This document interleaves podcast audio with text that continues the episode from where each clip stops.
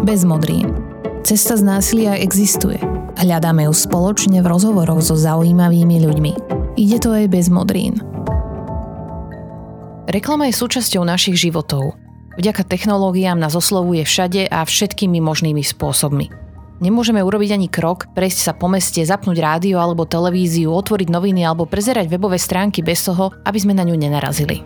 Dnes je reklama niečím, čo má na nás vplyv, aj keď si to neuvedomujeme. Ovplyvňuje náš životný štýl, správanie, postoje, naše názory. Môže vzdelávať, poskytovať informácie, ale môže žiaľ prispievať k spoločensky nevhodnému správaniu. Dnes sa budem rozprávať s Robertom Slovákom, ktorý sa už 20 rokov venuje reklame a komunikácii. Bol prezidentom Art Directors Clubu a Klubu reklamných agentúr Slovenska. Aktuálne je členom arbitrážnej komisie Rady pre reklamu a spoluzakladateľom Združenia ľudia z marketingu. Momentálne pracuje ako kreatívny riaditeľ vo svojej reklamnej agentúre Slovak and Friends. S Robertom Slovákom sa nielen o slovenskej reklame budem rozprávať ja, Martina Slováková. Zhoda našich priezvisk je čisto náhodná. Vítajte pri 9. epizóde podcastu Bez modrín. Bez modrín Ahoj Robert. Ahoj. My sa v podcaste Bez modrín venujeme téme násilia a predovšetkým téme domáceho násilia. Ty si spomenieš na nejaké kampane, ktoré zaujímavo tieto témy spracovali a nejako v tebe zarezonovali? Ďakujem pekne za pozvanie. Táto téma je veľmi, veľmi intenzívna a často sa objavuje aj v kampaniach, dokonca aj v kampaniach komerčných značiek. Čiže ja by som možno povedal také dva príklady, jeden zo sveta, jeden zo Slovenska.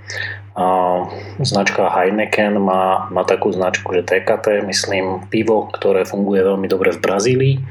A oni urobili pred pár rokmi takú veľmi, veľmi intenzívnu kampaň proti domácemu násiliu, keďže Brazília je ešte taká, taká špecifická v tom, že na rozdiel od tej štatistiky, ktorá je u nás taká desivá, že každá piata žena, ak si spomíname, zažije nejaký druh násilia, tak v Brazílii to bola každá tretia Takže e, táto značka sa venovala, venovala tomu, aby upozornila, upozornila svojich zákazníkov, mužov, ktorí pijú to pivo, že, že medzi tie, atribúty, ktoré definujú muža, nepatrí e, násilné správanie voči ženám.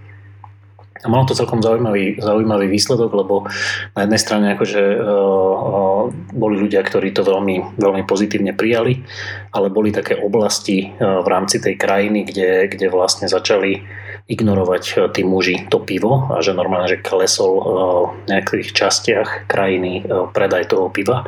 Čiže malo to akože veľmi, veľmi silný impact a, a bola to kampaň, ktorá, ktorá nielen tak deklaratívne používala túto tému, aby upozorňovala mužov na to, že čo nemajú robiť, ale využila napríklad aj značnú časť finančných prostriedkov, ktoré mala naplánované na kampaň, na, na reklamu v rámci Super Bowlu.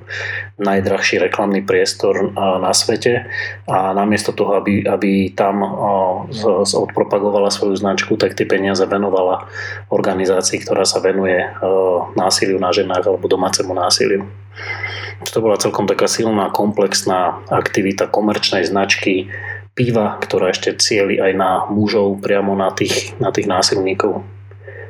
A na Slovensku tiež pred pár rokmi bola veľmi zaujímavá kampaň, ktorú robila slovenská agentúra Made by Vaculík a bola to, bola to inštalácia v IKEA, kde vlastne vytvorili, ako máš v IKEA také vzorové miestnosti, tak jednu z nich vlastne urobili ako keby takú ako, ako scénu po domácom násilí, po nejakej, po nejakej ako keby že bitke a to bolo celkom akože že silný moment, že zrazu v predajni nábytku, kde očakávaš krásne nadizajnované obývačky a detské izby a podobne boli rozbité poháre, dotrhané veci, polámaný nábytok, čo bolo celkom, celkom ako keby že, že intenzívny, intenzívny zážitok.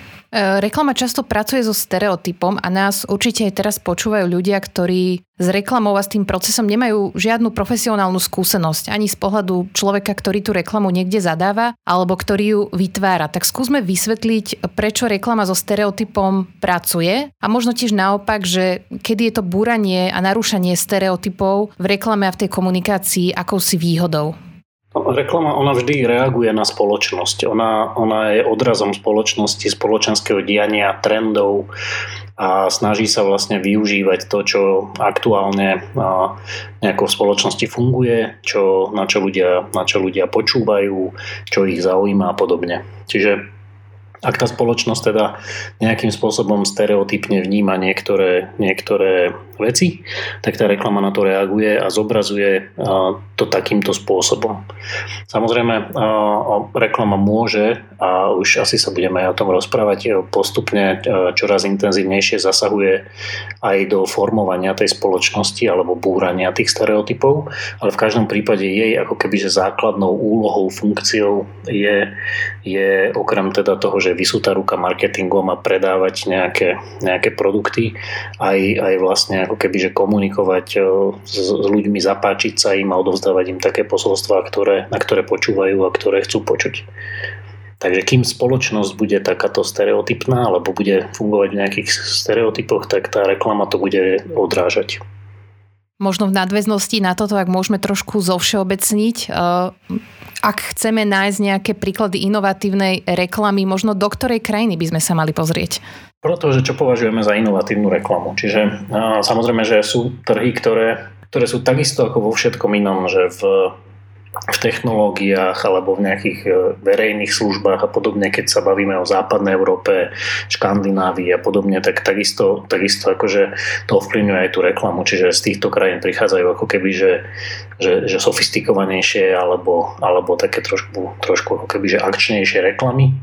Potom z hľadiska inovácií alebo kreativity, tak e, je aj azijský trh veľmi zaujímavý a veľmi taký špecifický ale akože v, opäť e, je to, je, všetko, všetko spolu súvisí. Ona reklama sa nevyvíja nejako separátne mimo, mimo ostatných vecí. To znamená, že keď sme tak ako rastie, rastie nejaká, nejaká rozhľadenosť, vzdelanie alebo citlivosť spoločnosti v niektorých krajinách, tak spolu s tým sa aj vyvíja pozitívne aj tá reklama a komunikácia.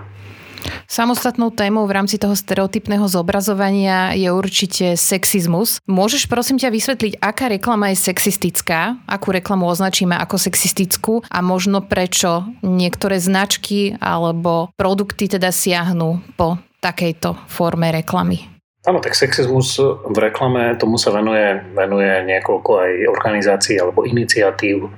Napríklad Rada pre reklamu, ktorá stráži etický kódex v reklame, tak sa snaží uh, prijímať teda stiažnosti na sexistické reklamy a snaží sa nejakým spôsobom kultivovať ten trh.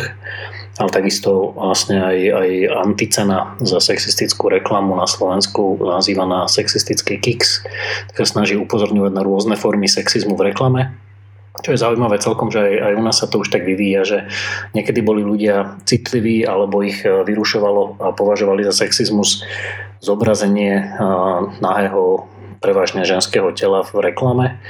A stále ako keby, že keď je zobrazované v, mimo kontext napríklad propagovaného produktu, že ak je neviem, odfotené e, dievča v plavkách v reklame na plavky, tak to nepovažujeme za nejaký, za nejaký problém, ale ak je dievča v plavkách odfotené v reklame na zváračku, tak, e, tak to už ako keby, že je vyslovene ako keby, že používané iba ako nejaký, nejaký objekt, uh, uh, sexuálny objekt.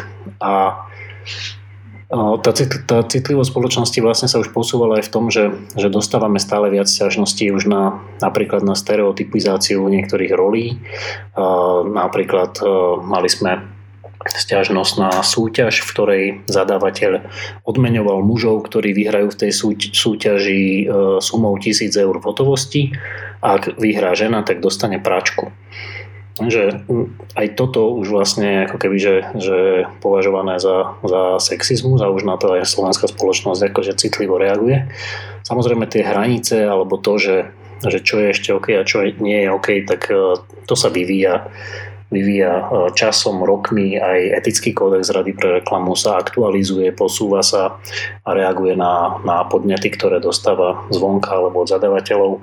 A takisto to vidíme aj na nomináciách alebo ocenených prácach v tom sexistickom kikse, že, že, že, sú, že sú stále ako keby, že, že sofistikovanejšie aj tie, tie nominácie. To znie tak, že by to nemusela byť úplná utopia, že ten sexizmus z reklamy niekedy um, úplne aj vymizne. Čiže smerujeme tam? Určite tomu pomôže, ak vymizne z bežného života. Tak už nebude mať miesto nikde. To znamená, že, že neviem, myslím si, že tá spoločnosť alebo to, čo uh, sexistické poznámky uh, humoristov napríklad, kým, kým ako keby, že budú tolerované v spoločnosti a budú považované za normálnu vec, tak dovtedy sa určite nájde skupina aj zadávateľov, aj tvorcov reklamy, ktorí to budú používať, keď vidia, že, že je časť obyvateľstva, ktorej, ktorej to ako keby že nevadí, alebo práve naopak na to pozitívne reaguje. Takže kým sa tá spoločnosť ako taká nezbaví sexizmu, tak dovtedy si myslím, že sa toho nezbaví ani reklama. O sexistickej reklame sa teraz porozprávame aj s Jítkou Dvořákovou, koordinátorkou anticeny Sexistický Kix.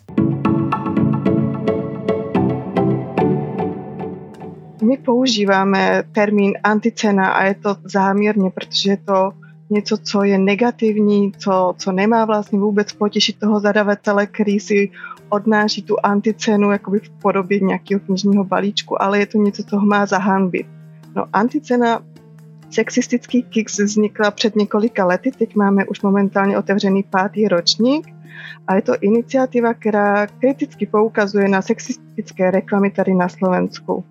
Sexistickou reklamou rozumíme reklamu, která znevažuje, zesměšňuje nebo ponižuje osoby na základě pohlaví anebo rodu. Vznikla pod hlavičkou Aliancie žien Cesta späť. Tato organizace se věnuje primárně řešení problematiky rodově podmíněného násilí na ženách, takže se to úplně nabízelo ve chvíli, kdy jsme si byli vědomi toho, že, že sexistická reklama přispívá k rodové nerovnosti, která je vlastně podhoubím toho násilí na ženách. Co tu je velmi často vidět, je právě to obnažené ženské tělo, které láká tu pozornost a mělo by toho spotřebitele navnadit pro tu koupy, ale není to jediný vlastně sexistický způsob zobrazování. Máme tu velmi často právě ty rodové stereotypy a ty jsou velmi časté vlastně v reklamách a je to i mýtus krásy a ten mýtus krásy vlastně na tom je velmi dobře vidět, jak se ten sexismus přináší i do našich osobních životů. Že vlastně ty hlavně mladé dívky, když vidí tu modelku, často i vyretušovanou, ale vidí prostě na obálkách časopisů, potom někdy na billboardech, tak dorůstající dívky se snaží si ji připodobnit a dosáhnout ten ten ideál krásy, co je ošemetný právě proto, že je velmi těžko do, dosažitelný a když ho dosáhnete, je velmi těžké ho udržet. Proto se to nazývá vlastně mýtus krásy a problém je v tom, že, že je to fatální v životech že těch dívek dospívajících, ať už teda zmíníme anorexii nebo bulimii, je to něco, čemu je těžký se ubránit. A právě proto je to vlastně problém ten mýtus krásy ale nemá dopad jenom na ženy. Už velmi často vidíme i reklamy, které postihují tímto způsobem i muže. Od nich se zase naopak žádá být uh, zdravý, silný, dobře osvalený sportovní typ a ostatní těla vlastně jsou ty zesměšňovaný. Takže máme tu mýtus krásy, který, který působí vlastně už na obě dvě ty pohlaví a, a má ty fatální důsledky na životy žen, na, hlavně teda těch mladých žen dospívajících.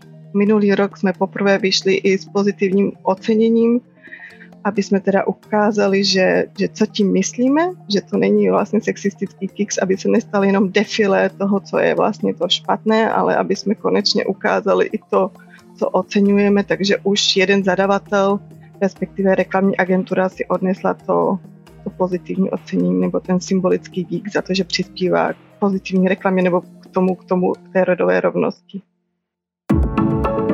Bez modrín. Rozhovory o tom, ako účinne predchádzať násiliu a pomáhať tým, ktorí ho zažívajú. Vítajte naspäť pri rozhovore s Robertom Slovákom. Robert, čo možno motivuje klientov vyskúšať nejaké zložitejšie a menej konvenčné spôsoby komunikácie? Klientov motivuje stále to, čo očakáva, alebo potrebuje, alebo chce, alebo čo bude fungovať na ich cieľovú skupinu.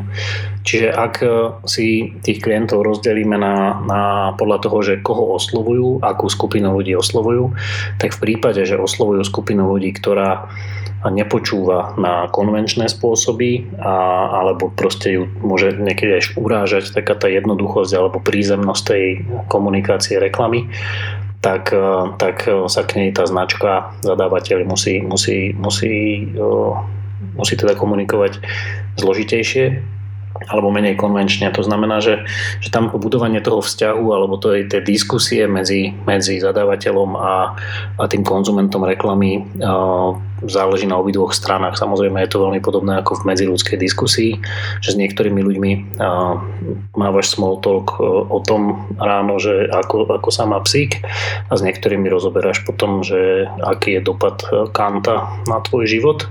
Čiže, čiže toto, toto takisto akože sa odráža aj pri tých zadavateľoch a ich reklamách a cieľových skupinách.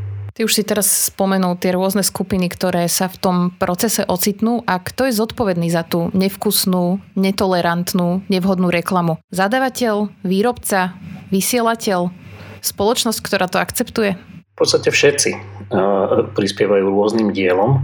Na konci dňa je za, za tú, tú reklamu ako takú do veľkej miery zodpovedný zadávateľ, ale samozrejme Často si zadávateľ najíma reklamnú agentúru alebo tvorcov reklamy práve kvôli tomu, že sú odborníkmi v tej svojej oblasti.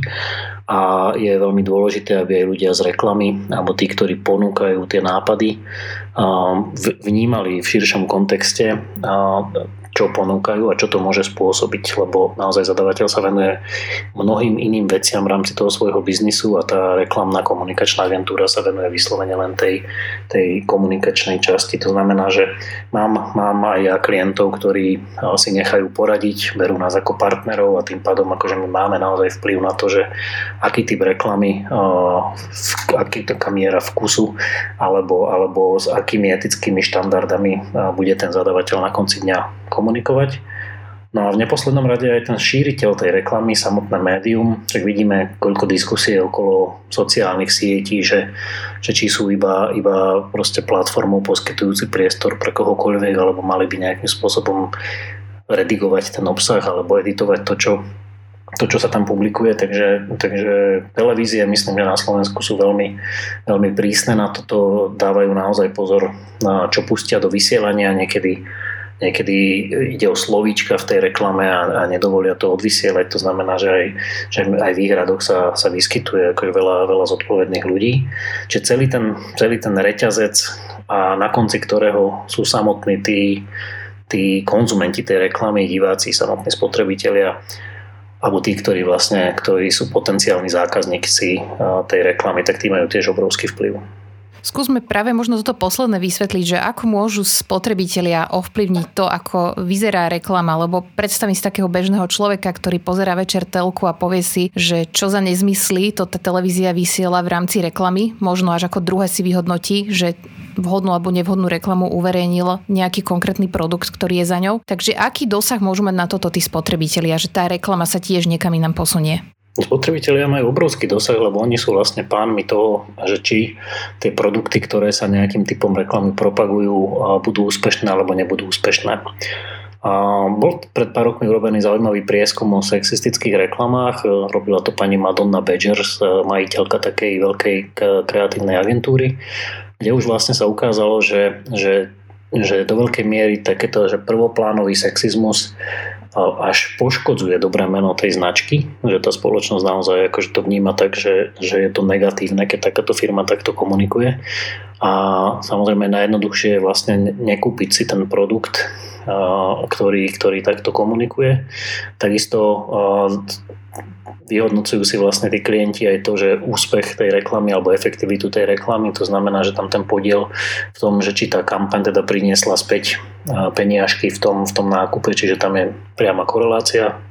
Takisto sú veľmi citliví zadávateľia na také negatívne komentáre, dislajky, a, a, a vlastne tá komunikáciu alebo nejakú spätnú väzbu na sociálnych sieťach, ktorú dostávajú od od zákazníkov. Sociálne siete priniesli tú výhodu, že je to oboj, obojsmerná komunikácia, že, že pred, pred blokom reklám v telke si môžeš zanadávať a prepnúť, ale na tom Facebooku teda akože môžeš toho urobiť, urobiť o niečo viac.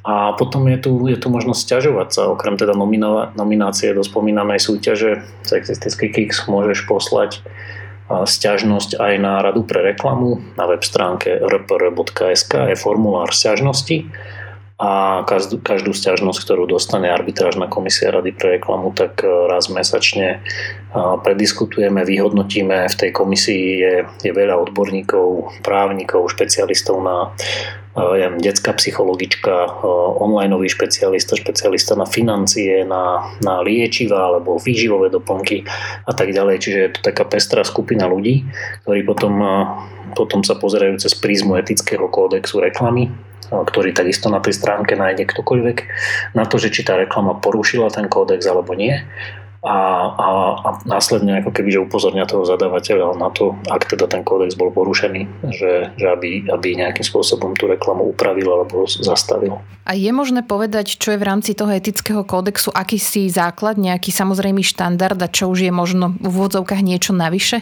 Etický kódex vlastne vznikol tak, že sa, že sa desiatky subjektov na strane zadávateľov, klientov, na strane médií, vysielateľov, vydavateľov tlače a, a podobne a reklamných agentúr dohodli na pravidlách etiky v reklame a tie pravidlá etiky v reklame sú, sú vlastne ako keby prísnejšie ako sú zákony, ktoré tú, tú reklamu regulujú. To znamená, že napríklad časť etického kódexu sa venuje, venuje deťom, venuje sa tomu, že akým spôsobom môže reklama ovplyvniť správanie detí, že či napríklad e, nebezpečné zobrazenie e, nejakej aktivity dieťaťa e, môže byť ešte ako keby v zákonnej norme, ale už porušuje etický kódex, alebo alebo reklama na alkohol. Samozrejme zákon na to intenzívne myslí, aby, aby túto, túto reklamu nemohli, nemohli konzumovať ani ten alkohol, ani tú reklamu a osoby, ktorým, ktorým, ktoré sú mladšie a napríklad na ne nemôže tá reklama byť cieľená, ale mali sme prípad, kedy, tá, kedy umiestnenie tej reklamy pred protialkoholickú liečebňu vlastne bolo vyhodnotené ako neetické a porušujúce etický kódex potom je tam časť o, o, o zobrazení e, ľudského tela. Takisto je tam časť, ktorá sa venuje, venuje uh, finančným záležitostiam alebo, alebo, ako som už aj spomínal, tým, tým liečivám a, a výživovým doplnkom, ktoré sú inak tiež celkom prísne zákonom regulované, ale často si, alebo často, z času na čas sa stane, že niektorí zadavatelia si vymyslia nejaký spôsob, ako to celé obísť a teraz sa celkom intenzívne vlastne začíname venovať, alebo teda začíname, už diskutujeme o tom chvíľu, ale ešte, ešte sa tie pravidlá nejako nastavujú a spresňujú, že o, na komunikácii na sociálnych sieťach, že diskutujeme o tom, že aj vlastne post nejakého komerčného subjektu, ktorý priamo nepredáva žiaden produkt, tak považujeme za reklamu a tým pádom spadá do, spadá do, do pôsobnosti arbitražnej komisie. Reklama je aj o textoch, o reklamných textoch a takou celkom citlivou a niekedy aj kontroverznou témou si aj rodovo korektný jazyk. Ako, ako ty vnímaš narábanie s tým rodovo korektným jazykom a, a ako ty vôbec ako keby pristupuješ k tomuto, k tejto výzve aplikovať aj tú korektnosť e, do tých slov, či už hovorených alebo písaných. A ako je to aplikovateľné možno aj v praxi? Lebo tak ja mám uh, s nejakými reklamnými zadaniami a takouto tvorbou skúsenosť, viem, že vždy je to limitované aj nejakým nejakým časom, nejakou dĺžkou, čo si možno ten bežný konzument, spotrebiteľ neuvedomuje, tak možno keby si do tohto ešte mohol dať takú svoju skúsenosť a pohľad. Áno, vnímam to tak, že, že ešte sme niekde ako keby branža reklamná na začiatku snahy používať rodovo korektný alebo citlivý jazyk. A presne tie limity, počet slov statuse alebo koľko znesie billboard alebo aký krátky čas máme na rádio spot alebo televízny spot, tak, tak je, to, je to obmedzujúce v tom.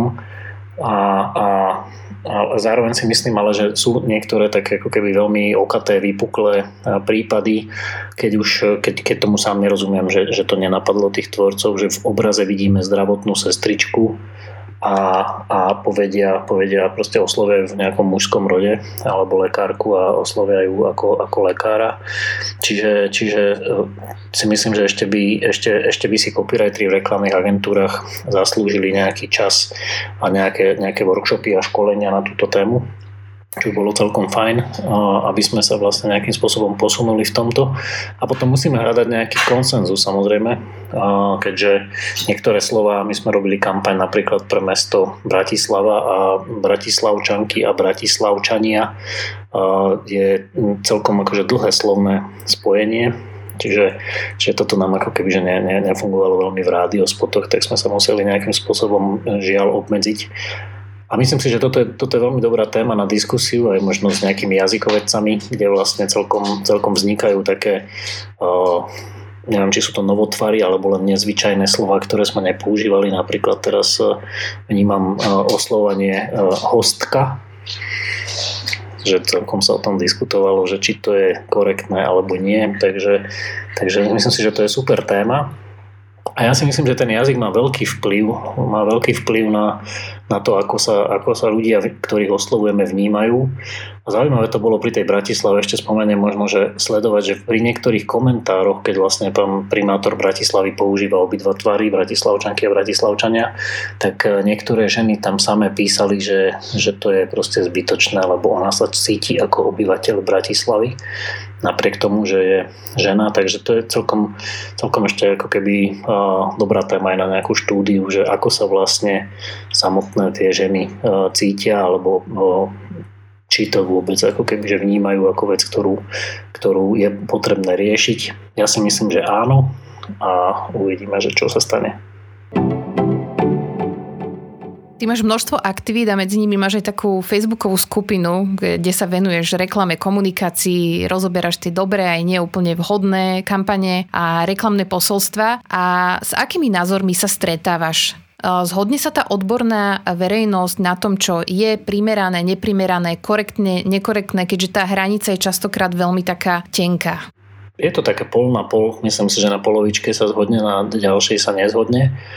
A ja si myslím, ale je dôležité ešte okrem tých samotných diskutujúcich, ktorí tam zastávajú nejaké dva, dva rôzne tábory, práve tá, tá, tá mlčiaca väčšina, ktorá tie diskusie ako keby že sleduje, a to nie len moje skupina, ale tak všeobecne si myslím, že, že to je jeden z dôvodov, prečo je dôležité diskutovať a hovoriť aj nejaký iný názor, ako zaznieva väčšinovo, ak teda sme o tom presvedčení, že je dobrý, lebo aj takéto diskusie majú v konečnom dôsledku vplyv na na edukáciu alebo, alebo pozitívnu zmenu v spoločnosti. Takže odborníci sa často ako keby, že tam, tam trošku akože naťahujú, ale myslím si, že v konečnom dôsledku je to aj keď nedôjdeme k nejakému jednoznačnému konsenzu, že takto to je a všetci to spečatíme podpisom, tak si myslím, že je to dôležité pre, pre všetkých. Ty máš veľmi bohaté a pestré portfólio, pracoval si na množstve rôznych projektov pre najrozličnejších klientov. A keby sme ostali v segmente tých neziskoviek a mal by si vybrať jeden projekt alebo kampaň, na ktorú si za tie roky eh, aj s odstupom času rád spomenieš pre jej posolstvo alebo nejaký dopad, tak čo by to bolo? Toto je veľmi ťažká otázka, vieš, to je taká otázka, že ktoré dieťa máš najradšej, na čo cynici odpovedajú, že jasné, že to prvé, že ja som zase z tej branže, kde, kde vlastne tá, tá, ako sa hovorí, že, že tvoja práca je tak dobrá, ako dobrá bude tá nasledujúca kampaň, ktorú urobíš. Takže ja by som vyťahol asi takú tú poslednú vec, ktorú sme robili, to bolo pre Chuť žiť. To je projekt, ktorý sa venuje poruchám príjmu potravy a tam sme vytvárali taký, taký TikTokový challenge pre, pre mladé dievčatá prevažne, ale aj chlapcov, ktorého cieľom bolo vlastne upozorniť na to, že aké potenciálne symptómy môžu mať už poruchy príjmu potravy. A čo bolo zvláštne, že bola to relatívne malá kampaň, ale zapojilo sa do toho viac ako 130 ľudí, e, takých TikTokových influencerov a influenceriek aj na Slovensku, aj v Čechách a takúto akože celkom, celkom náročnú tému a, a zložitú na vysvetľovanie sme vlastne dokázali dostať ku, ku 100 tisícom mladých ľudí, ktoré bolo že presne cieľená cieľová skupina takýchto ľudí, ktorí sú veľmi nároční na, na to, aby boli uh, dobre zasiahnutelní tou reklamou. Takže teraz by som rád vypichol asi tento TikTok Challenge.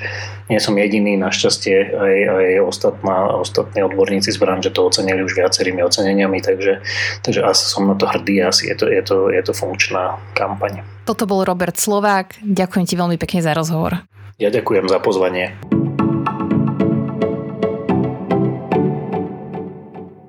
Počúvali ste novú epizódu podcastu Bez modrín, ktorý pripravuje nezisková organizácia Centrum Slniečko aj vďaka podpore Active Citizens Fund Slovakia, ktorý je súčasťou finančnej pomoci Islandu, Liechtensteinska a Norska 15 členským štátom Európskej únie.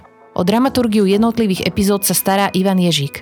Moje meno je Martina Slováková. Ak vás zaujímajú aj predošlé diely, nájdete ich vo vašej obľúbenej podcastovej aplikácii, na YouTube, ale aj na webe bezmodrín.sk.